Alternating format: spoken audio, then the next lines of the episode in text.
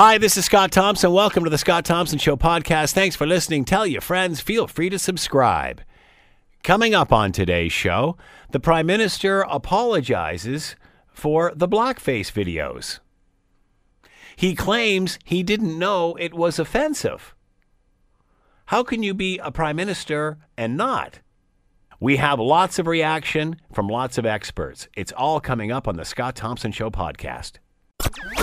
Today on the Scott Thompson Show on 900 CHML. Uh, Justin Trudeau says he didn't know that uh, when he was uh, wearing blackface back in 2001, uh, there's three separate incidents of this. The latest being 2001 when he was 29, I believe. Um, and a teacher in Vancouver, a teacher in Vancouver, a role model in Vancouver. He says he didn't know that blackface was wrong in 2001. He credits that to uh, leaving a life of privilege. I don't understand how, uh, if you lead a life of privilege, you still can't be empathetic to others. Um, he said because of his privileged life, it created a blind spot. I would suggest that blind spot is anybody that's underneath him. Uh, let's start with the middle class. How, how can someone run a country who doesn't understand what people are doing? Forget about ethnicity and racial scenarios in this. I mean, how in touch are you with what's going on in the world? And as a drama teacher, you can't know the history of of uh, of blackface in American history and and entertainment. Are you kidding me? Minstrel shows and, and such. I mean, you're a drama teacher. So it, it all seems a bit bizarre that after three times the prime minister can say, "I didn't know it was wrong." And as I said in my commentary in the 60s, in uh, yesterday, I, I was born in the 60s, was a kid in the 70s and 80s, young adult in the 80s. You know, I was in school assemblies. I had a DJ company for 10 years, played a bazillion Halloween dances. I don't remember anybody in blackface because we knew it was wrong. So, how can you be blinded by your wealth as to this being wrong? I can understand you're not empathetic to what the people are going through, I guess. That doesn't make it acceptable. But how can you not know it's wrong? Let's bring in Nour El Kadri, professor at the Telfer School of Management, University of Ottawa. He is with us uh, now. Nour, thank you for the time. Much appreciated. Always, Scott. Your thoughts on um, not only the the images, but the apologies afterwards and what has transpired in the last 24 hours? Um, Mr. Trudeau has uh, apologized a couple of times uh, now, and um, I think he's he's doing the right thing on uh, on that front. That's that's necessary, but it's uh, it's not sufficient. Uh, trying to get uh, some reasoning behind this that this is because of his privilege or that has created a blind spot for for him is completely not acceptable. Now it is high time for him to uh, go on and go beyond the uh, elections um, prospects uh, in, in general, and uh, he needs to follow this with, with some action. At the beginning of the campaign, we have uh, seen him dancing against uh, on the lines of the issue of Quebec and Bill 21 and um, the racist aspects that that are included in that, and now it's it's time for him to come in and, uh, and get himself involved and say, okay, well, uh, we need to stand up to, to, the police. We need to stand up to the wrong uh, policies, uh, no matter what, what government uh, uh, is is doing those. for God's sake, he's standing up for Putin. He's standing up for Maduro in Venezuela. You can stand up for a premier in Quebec under your jurisdiction. so. Mr. Mr. Trudeau's explanations are just a small part of the solution uh, he needs to go further uh, and, and way beyond uh, beyond those explanations. What about his uh, excuse? And, and again, I, I, don't believe the prime minister is a racist, um, uh, and his explanation of a blind spot um, because of his affluence, his privilege, um, uh, you know, I guess is justified. I don't live that lifestyle. But I, I, you know, and I, I guess I accept his apology. I mean, it still doesn't make this okay with me. But what I don't understand is how he could not have known this was wrong. Um, from uh, anybody who has any sort of university education, uh, even if you're a drama teacher, uh, you know the history of this in the American theater and minstrel shows and stuff. How can he not know this was not wrong?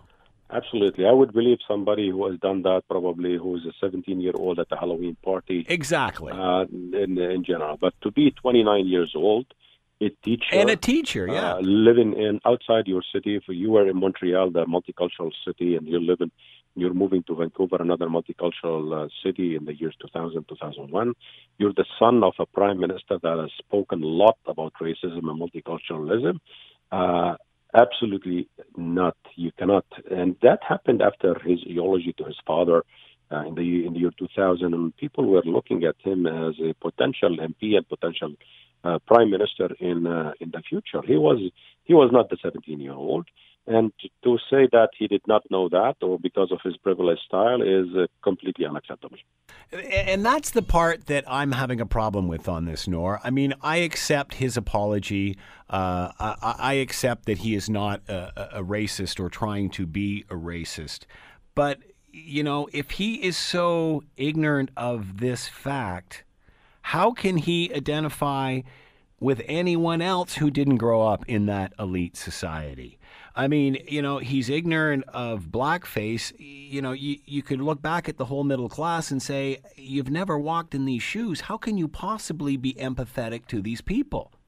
Uh, and uh, that raises a big, uh, big question about his uh, his leadership a lot of things that he is putting forward in terms of his policies that to lift people out of poverty. They're talking about the middle class, uh, and a lot of policies that if you don't have to live those experiences if you only learn about them and know about them, and nobody should have is privileged to learn about these things more than someone who grew up with Pierre Elliott Trudeau. I've read every statement that is written by Pierre Elliott Trudeau. This man before, even before he entered politics, he had a position on everything in life. And uh, most importantly, the justice issues.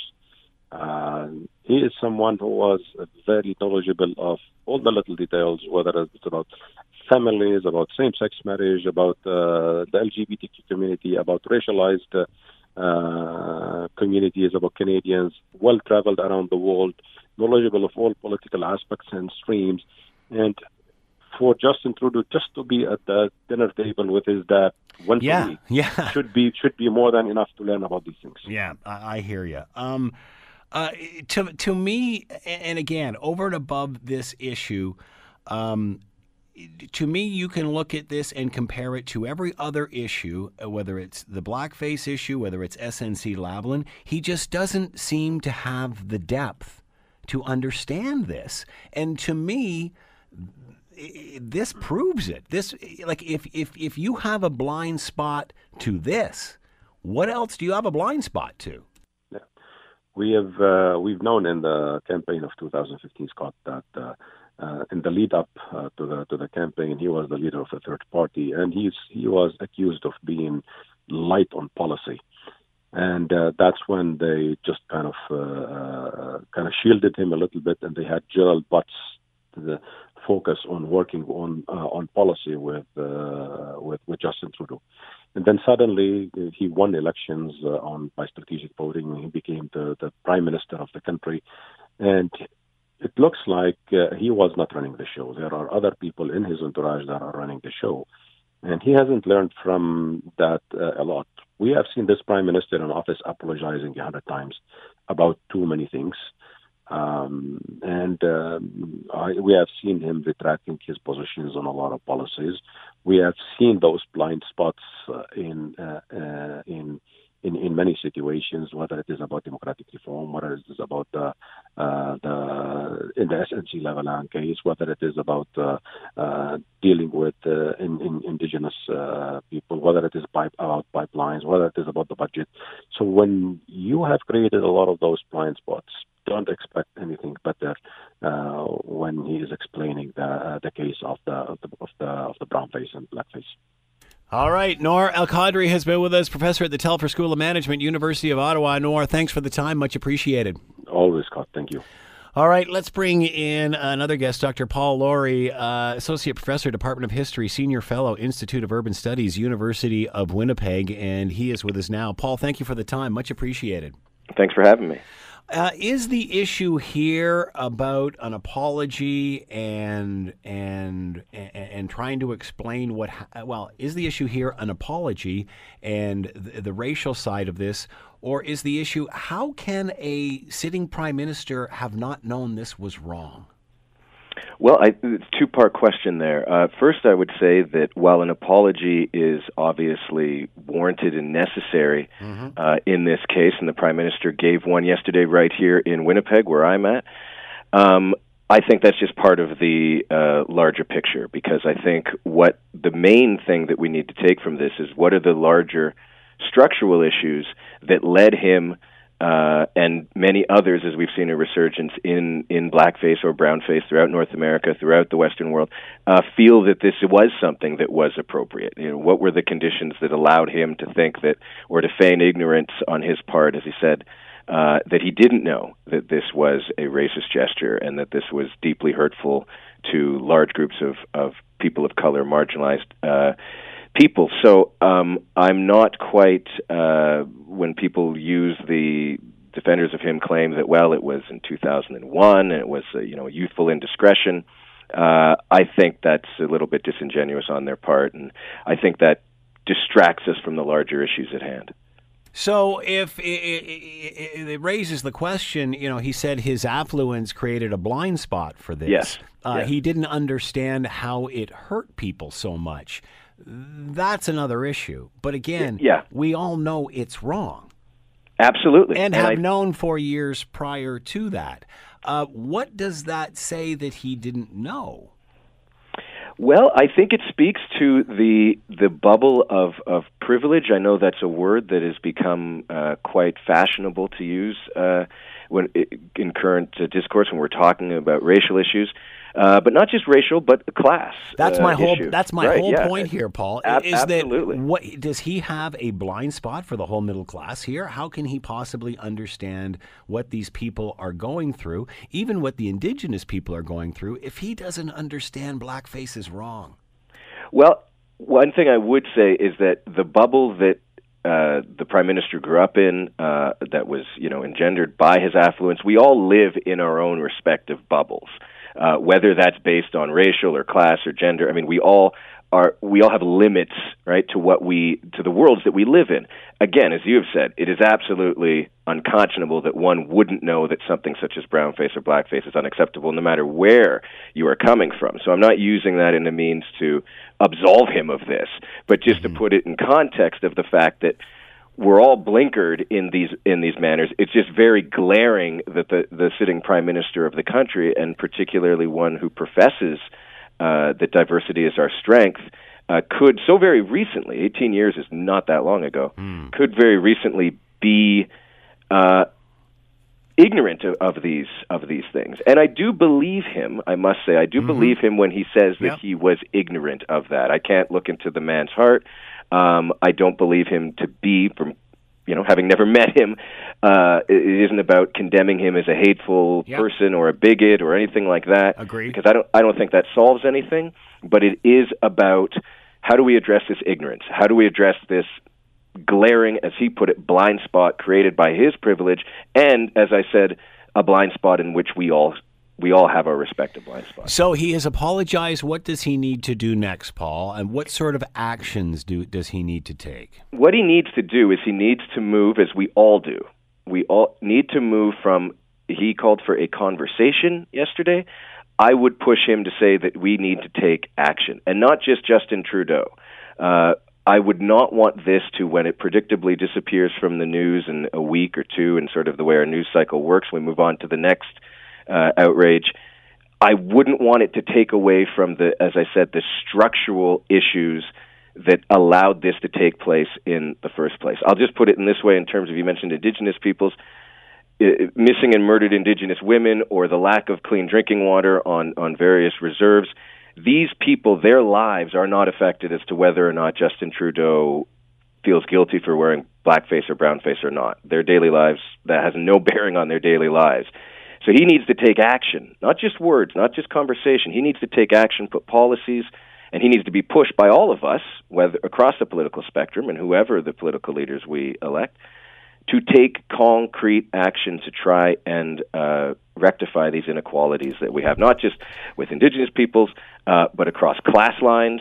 Uh, you know, lower income people of all backgrounds, hmm. uh, you know, to address inequalities that allow people in positions of privilege to feel that they can mock or humiliate or dehumanize certain people. So this is about all of us, as is how I would I would frame it. And I would want to see come from this, not just we uh, you know, as, it, as as many of my students uh, would say, you know, we cancel Justin Trudeau, right. And we feel better about ourselves, but that doesn't do anything mm. to to rectify the issue. Dr. Paul Lawrie has been with us, Associate Professor, Department of History, Senior Fellow, Institute of Urban Studies, University of Winnipeg. Paul, thanks for the time and insight. Much appreciated. Thank you for having me. You're listening to the Scott Thompson Show podcast on 900 CHML. I was hoping I wouldn't uh, be asked that question. It had to be you that asked it. You, you had to ask me that question, right, Justin? I'm surprised, and I was more surprised when I saw the number of times. And, you know, I've always had a good relationship with Justin. Uh, I just don't know what to tell you. It's, I was surprised by it, actually.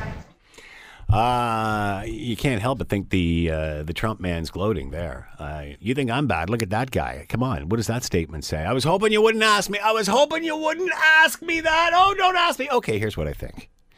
Uh, let's bring in John Delacourt, Vice President, Public Affairs at Hill Knowlton Strategies. He is with us now. John, thank you for waiting. Uh, I accept the apology. I can't get past that he didn't know this. What are your thoughts? Uh, with regard to um, the prime minister himself, and yeah. Uh, and yeah, I, I have a hard I have a hard time accepting that he didn't know this was wrong. Yeah, privilege, well, privilege know, or uh, no privilege. Mm-hmm, mm-hmm. Well, I, I I think it. Uh, I, I I'm only going on the information that uh, that the that the prime minister has provided us, and uh, I, I think you know it is, of course, it is a curious situation where you know it provokes uh, our own reflection on how how can someone not understand that blackface is wrong, um, even you know from uh, the year he was born. I think all of us have known that uh, that uh, the the implications of, of blackface. Um, I I take to your point. I I take the prime minister's apology. Um, I I think he is more than sincere on this. Mm-hmm. Um, my perspective from knowing the man and and his and his time in office. I do think that there is something that occurs when you are in office, and and more to the point, um, when you become an MP, um, I I do see more than a grain of truth. I actually think that it is entirely credible when he says that he really got an understanding of the implications of of of marginalization, of racism, and um, when he had to deal with constituents in Papineau. Um, I think that's absolutely true. Um, and, and I also think that it, that uh, there is no way you can do his job effectively um, without having that greater lens on on I think just just the basic understanding of civics and human rights in this country that that I think he's he's he's he's operated on for quite some time. So he wouldn't have known until he was an elected uh, MP that the, the, the what the rest go through. I, I mean, you know, he used the the phrase that he, you know, he there was a blind spot. Um, what, what I question is is the blind spot just to those uh, uh, who have an issue w- with this with the ethnicity and the racial implications here, or does he have a blind right. spot whoever to everybody who doesn't run in the elite? Well, um, I, I think uh, the challenge here is that you know we can't we can't go into uh, his mind and, and, and sense when that transition occurred when he when he fully understood the implications of this. I do understand though why this would be uh, uh, an embarrassment of such proportions that uh, that you would resist even in a what we call a green light process uh, for for you know for MPs whether whether they can can run or, or run for nomination. I can understand entirely why this would be something that you would you would not want surface. You you would and and feel embarrassed and perhaps even mortified about. Um, and so when that transition occurred, when he really understood the implications of what he has done, um, we we can only speculate, really. Um, and and and and I I don't see this necessarily as a as a question of elitism. I think, uh, unfortunately, uh, race, racism and blind spots towards racism transcend class. No, but he said he said it was his privilege that stopped him Mm-hmm. from seeing this. Now, Yeah, I hope I he's not insinuating that all white people think it's fine to wear blackface because that's where, you know, I mean, come on, like, don't paint the rest of us while you're trying to apologize for your bad judgment. And and what about growing up in the house of a prime minister and a well-respected one, no matter your political stripe? Mm-hmm. How you know certain things rub off? How can this not?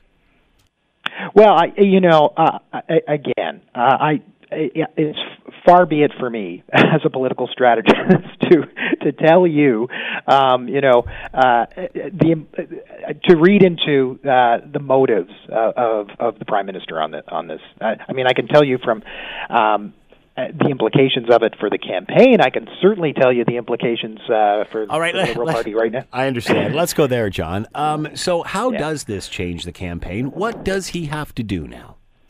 Yeah.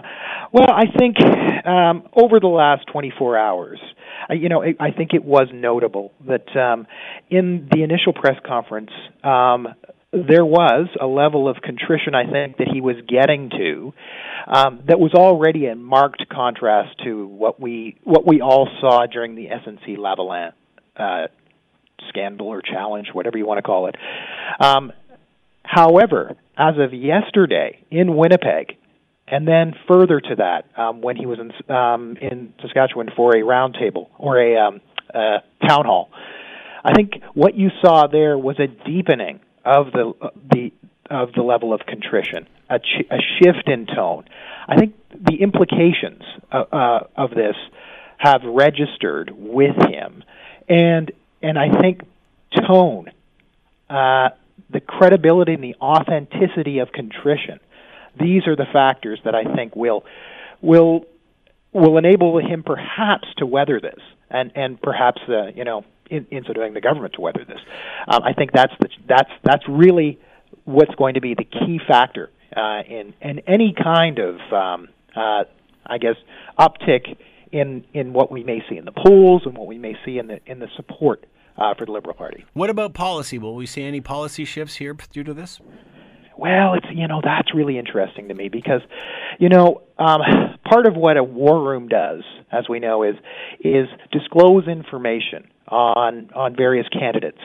We saw this play out in the first week of the campaign, and and with that, I think what what you saw was um, a, a, a strategy that um, we've seen in, in numerous election cycles, and that is where you know video from uh, social media posts, say from you know five, ten years ago, is is is revealed.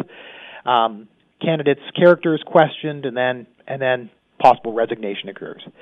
Um, the Liberal Party was um, really active in this in the first week. It is it dramatically shifts um, their approach to strategy now.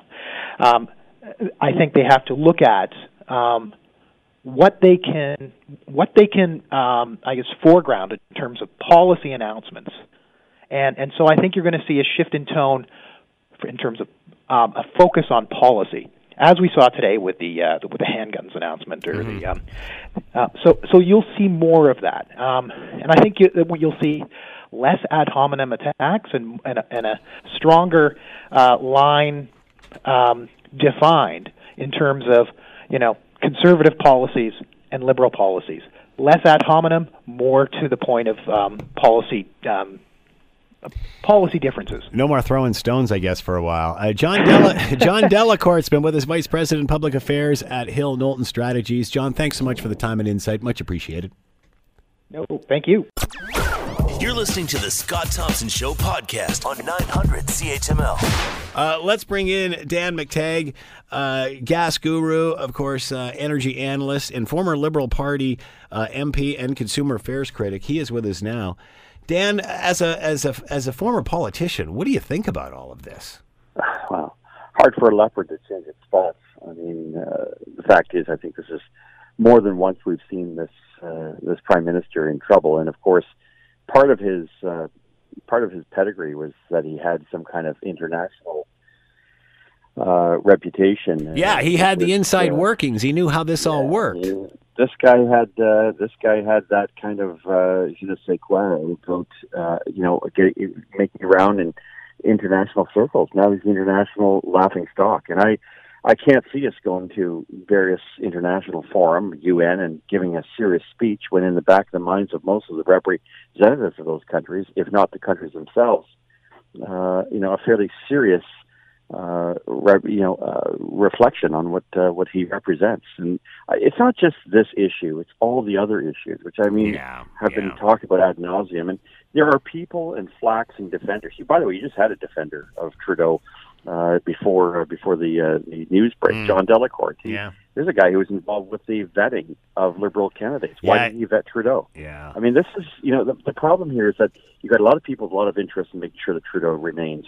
Uh, and it's one of the reasons why I think a lot of people are saying, well, there's nothing to see here because they're embarrassed by the fact they voted for him. Uh, and the reality here is that he's been a colossal disappointment domestically and internationally. I just don't know how the country can continue to hold its head up uh, when such a shameful thing has taken place. I accept that an apology. I will always accept an apology.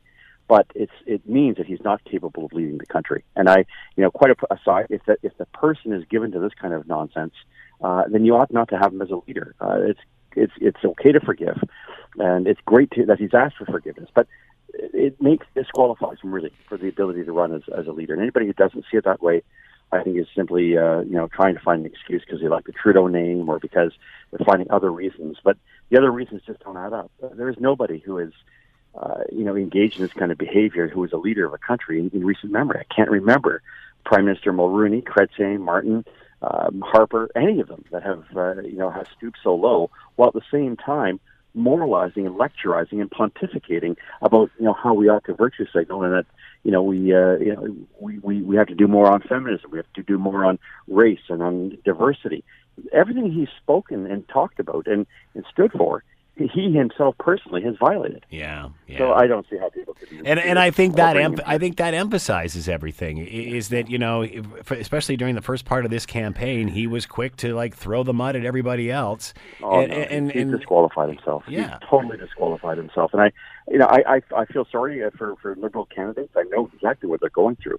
They won because of him. They didn't win because of their own. They didn't run on their own steam or the Liberal Party name. It was all Trudeau.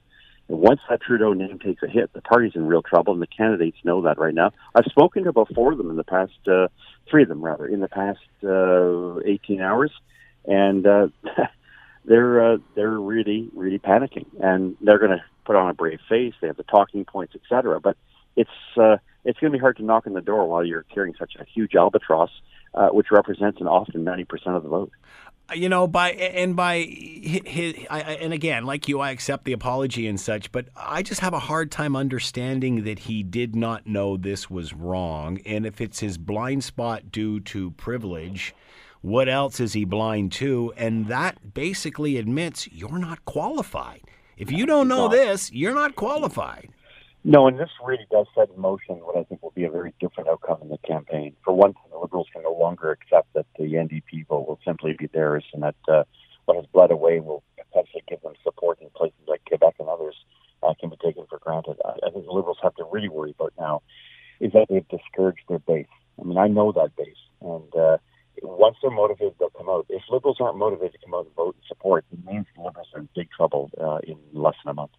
Is there a way out of this for him? Can he, uh, policy come up with oh a new different way of doing things? But I guess we've all heard that before, haven't we?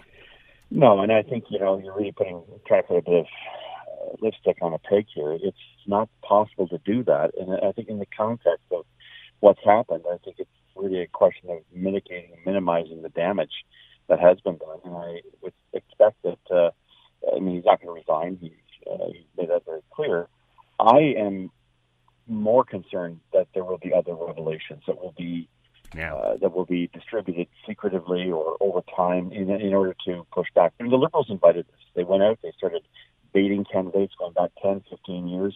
Uh, they threw they threw the first punch, and boy, did they get it right back. But I guess the issue here for me is when do we get on to talking about policy? And those are going to be big, big issues. If you've got a prime minister who's avoiding debates, uh, we'll only go to two, uh, one French, one English, and then one for TVA. So uh, I just, you know, I don't think we're going to get quite the full picture of what uh, all the parties stand for. I think this has really caused a lot of uh, voters to to recoil. And unfortunately, I think that's uh, if I were the prime minister and I was in that kind of circumstance where something like this had been revealed, being the top leader of the country, uh, I would have probably reconsidered my uh, political options and said maybe it's time for me to go. Hmm. Uh, David Akin of, of Global News suggested that to him yesterday and, and asked him if he would consider resigning. Obviously, as you said, uh, that's not the case. Uh, uh, let now the elections Too can the, the election. What's that? It's too late. Yeah, it's Yeah, too I mean, you can't you can't change Yeah. the midstream. Yeah. Um, that being said, the campaign is trying to plow forward. Uh, Scheer says that he'd fast track uh, pipeline challenges straight to the Supreme Court. What can Andrew Scheer do that Justin Trudeau couldn't or can't do or hasn't to get pipelines built? we've seen this play before. Uh, you know, you get an approval, you go through a company goes through the exercise of several millions, if not billions, of dollars of uh, consultation, preliminary designs, uh, appeals before the uh, regulatory board. The regulatory board uh, makes a decision based on current law. Those laws get changed. They're then challenged by every Tom, Dick, and Harry that's out there, and every organization that's well funded from take your pick of organizations that uh, are heavily involved with uh, fighting, uh, you know, the Canadian oil sands. So that would be the uh, the one that uh, everyone knows, of course, the Rockefellers, the uh, the Hewlett and the Packard, uh, you know, foundations, the Sierra Club, Greenpeace, Tides. Uh, you know, uh, there's just a, a litany of these organizations, and one, of course, that no one ever mentions, uh, which is known as the Post Code Lottery. Uh, several billions of dollars out of Europe. A lottery, and about a third of that goes to fund these organizations. So you're talking about a lot of money uh, designed to stop and to have lower court judges, that's not to be disrespectful, but making decisions and then deciding in another decision, the same judge in the federal court saying you have to have a different mode of, of, of consultation and changing the, the goalpost, if you will. No, we need to refer to the Supreme Court of Canada at clarity. Why? Businesses can't operate and they will leave the country and do what Kinder Morgan did, accept four and a half billion dollars of your money and mine and go build pipelines in the United States instead with that money, as opposed to uh, building where it's greatly needed here in Canada. So I think it's clear that we have to get this to the Supreme Court. We need to make sure that these challenges are met at the highest levels, and if there are subsequent challenges, that they're dismissed as frivolous and vexatious, which is what a lot of these are. Uh, give us an update on Saudi Arabia. We understand after the attacks there, they are back up online and back to normal. Uh, what will we see price wise? Is there going to be an effect here? Well, I think prices have firmed up. I don't think they're going to fall. And uh, you know, I said on Saturday to uh, some of my friends, and I tweeted some and said I, I knew the Saudis would come back, and no matter how the damage would would occur, that they would uh, suggest that they could get this up and running very quickly. Um, you know, it's in Saudi Arabia's interest. They're trying to sell Saudi Aramco. They're going public with that. It's a multi-billion-dollar company. It's uh, arguably going to be the largest IPO uh, offering uh, ever, and they need to make sure that they have stable prices behind that. I'm not suggesting they stage this themselves, but uh, you know I've worked with the Saudis on other cases, consular cases, uh, saving the life of William Sampson, who was facing beheading back in the early 2000s.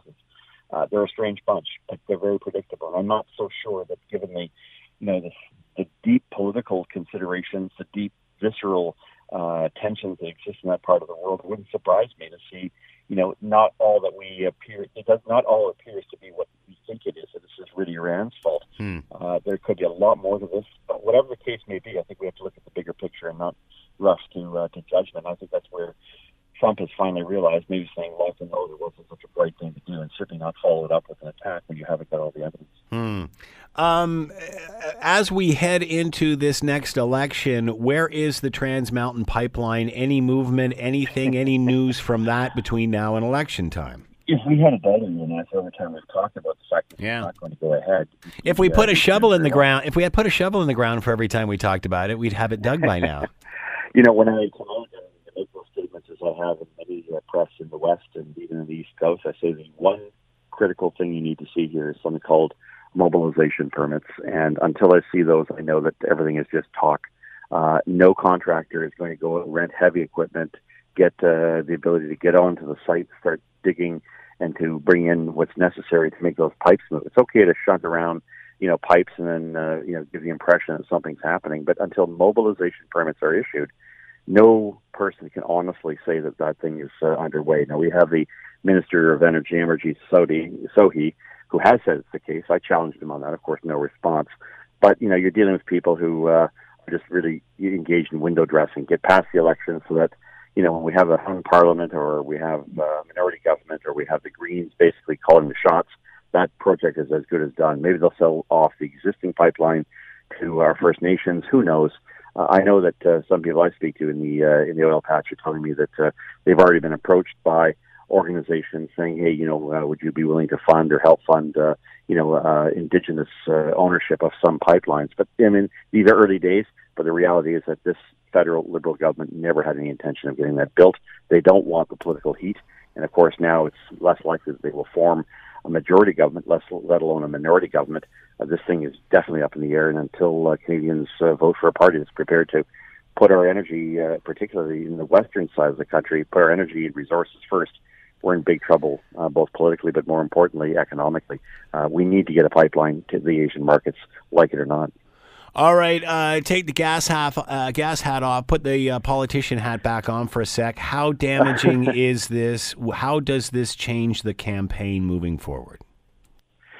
Well, I don't think you're going to see mudslinging, uh, the likes of which the Liberals will go out and start picking, uh, you know, and trying to, you know, decipher and go after everybody's backgrounds. They do. They're foolish because there's more there's a likely uh, there's there's likely more missiles on their way to hit the liberals in ways that they couldn't possibly imagine re- with respect to the uh, the standing, uh, the credibility of their leader Justin Trudeau. And remember, the Liberals are extremely vulnerable. They were they were elected on the thin edge of the Trudeau name. They were not elected because policy. Uh, there's all sorts of other reasons why they came in in 2015, but the name Trudeau uh, is uh, is monumental. It's uh, you know this is a pantheon of great leaders, and that name still means a lot to a heck of a lot of people. Now that it's been damaged, I don't think they can afford any more hits. Uh, so you know a few more of these torpedoes coming from international press, which I thought was very interesting. The fact that uh, those who put this forward and uh, did not trust the Canadian media to get it out there and had to embarrass Canadians internationally, I think is very telling, and there's mm. likely to be more there. I would say the Liberals are in trouble. I think the uh, the the idea of them forming a majority government has almost, you know, evaporated. But there's still four weeks in the campaign. Uh, I think it's uh, it's definitely a minority government. It's a question of who's liberal or conservative. And even if the liberals don't have enough seats, will they team up with uh, the bloc? Uh, the Greens and the NDP to form such a government. Uh, giving uh, given the comments by Jagmeet Singh, who I think was the real winner in all of this, yeah. I doubt he's going to be willing to sit down with Trudeau and make a deal. Dan McTeague has been with us, former Liberal MP and consumer affairs critic, energy analyst as well. Dan, uh, thanks so much for the time and uh, opinion on many fronts. Thanks so much. Have a great weekend. Pleasure being here. Thanks for having me, and have a great weekend. You're listening to the Scott Thompson Show podcast on 900 CHML. All right. Uh, many have talked about what the top issues are in the election, and sometimes what we hear the most about aren't necessarily the number one issues. A lot of climate change, important for a lot of people, but not necessarily a number one or number two issue. We're hearing an awful lot about immigration. Are people unhappy with the immigration system? Or again, is this just politics saying, hey, these people think that way, those people think that way? Uh, so let's uh, delve more into this and, and, find out exactly how much immigration is playing into uh, uh the election at this point. Uh, we are going to bring in uh,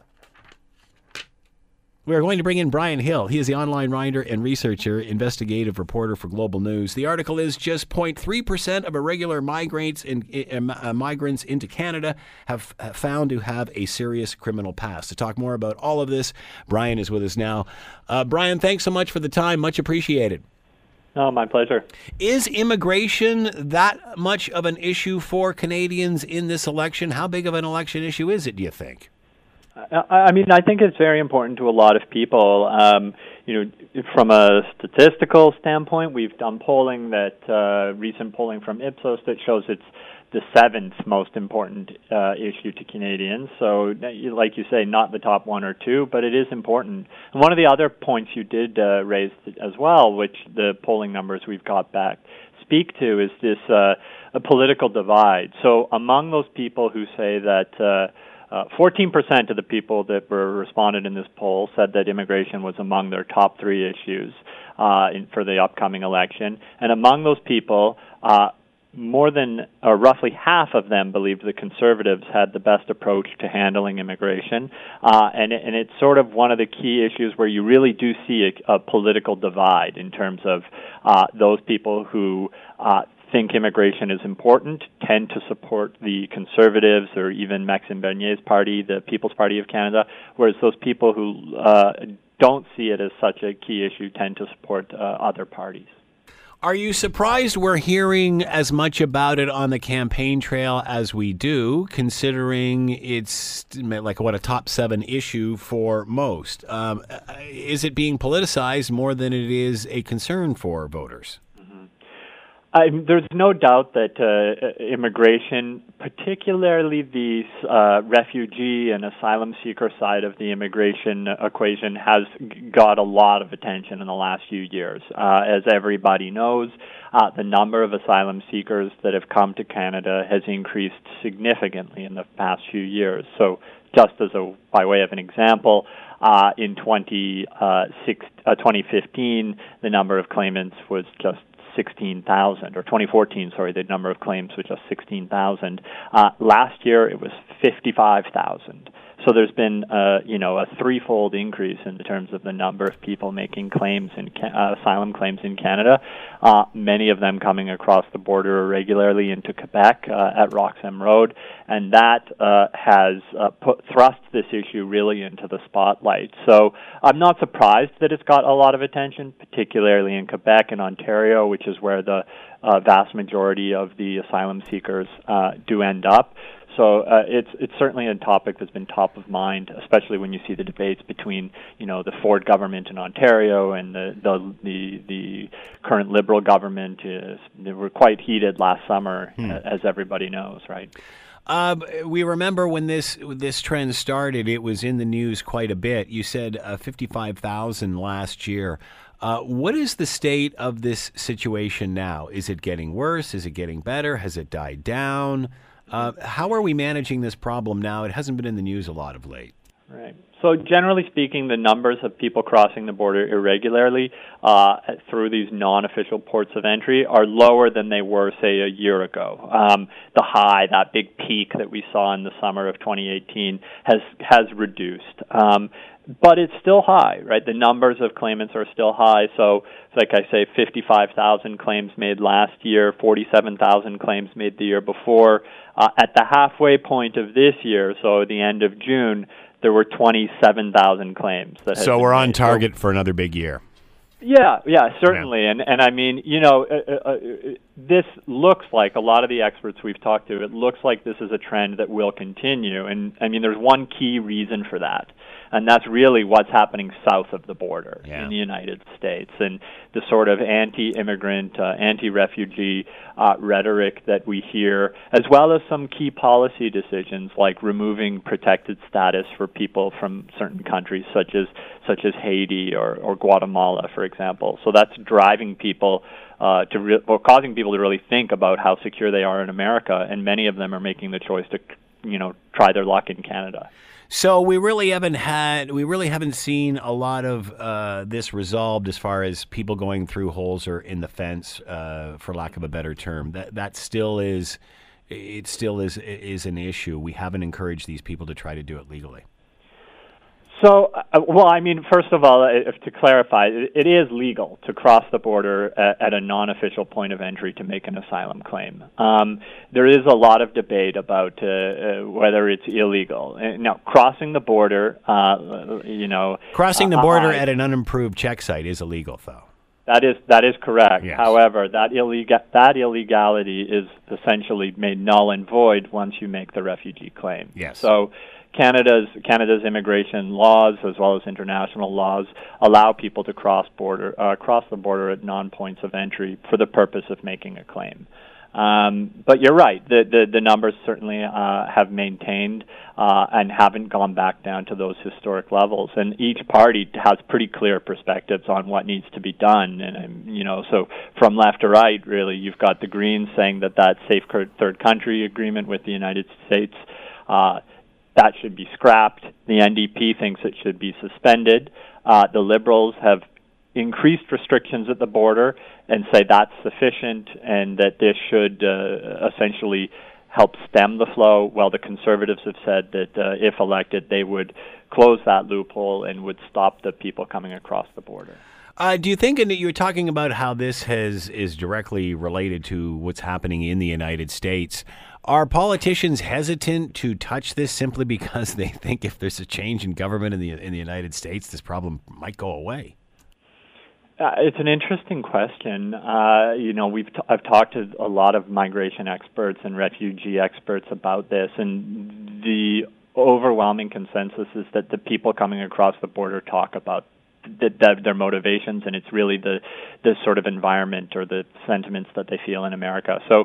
Um, you're right. It's it's possible that if uh, the uh, political circumstances in the United States were to change, that that could have a significant effect um, on uh, the number of refugees flowing into Canada, because that's why essentially people are are claiming uh, asylum in Canada in the first place is because they no longer uh, feel safe in America or feel like they're they're that that's somewhere where they can remain. So uh, you know whether or not that's why politicians are are uh, mm-hmm. you know I don't know I, I can't speak to their motivations there but it's certainly something that experts talk to in terms of motivations and a, uh, you know a possible scenario in which could sea levels be reduced. All right, so let's talk, uh, Brian, about those that are coming in. Um, those that are against immigration uh, will say that, you know, there's crime, there's this. We've certainly heard that rhetoric coming from uh, south of the border. Uh, but what are you finding out in, in your studies? Sure. So, uh, you know, this is something, like you say, we hear a lot about um, uh, commenting on the number and the amount of criminality or people who have serious criminal pasts that are entering.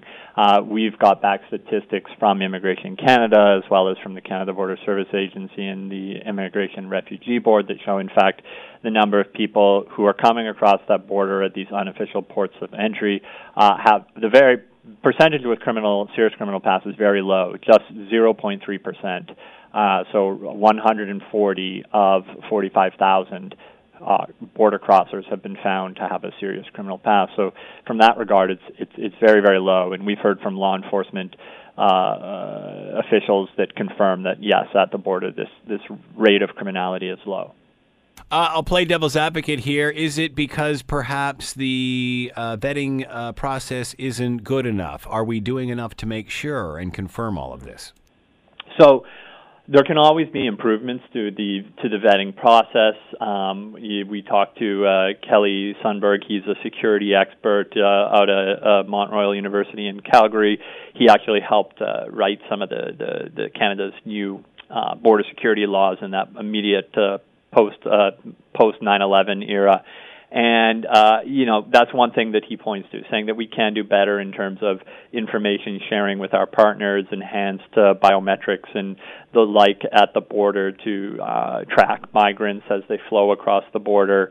Uh, but e- even he says, with you know a lot of experience, that the, the overwhelming majority of the people coming to the border are families and people who are fearing persecution. So certainly uh, there, there's always room for improvement. The CBSA has been arguing for quite some time uh, for expanded powers uh, to be able to essentially create a border patrol um, and, and kind of taking that responsibility away from the RCMP. Um, you know, the, the the current government has allocated more money to the CBSA um, for border security, so it's not quite sure how that will be allocate, allocated in the future. Um, but uh, you know, there, there, I think anybody who believes in immigration uh, or who supports uh, Canada's humanitarian uh, obligations as well believes that we uh, Canada needs to have a robust system. So you can't just say open the floodgates, which is I right. think what people worry about. Uh, so yeah, of course, there has to be a robust system in place that.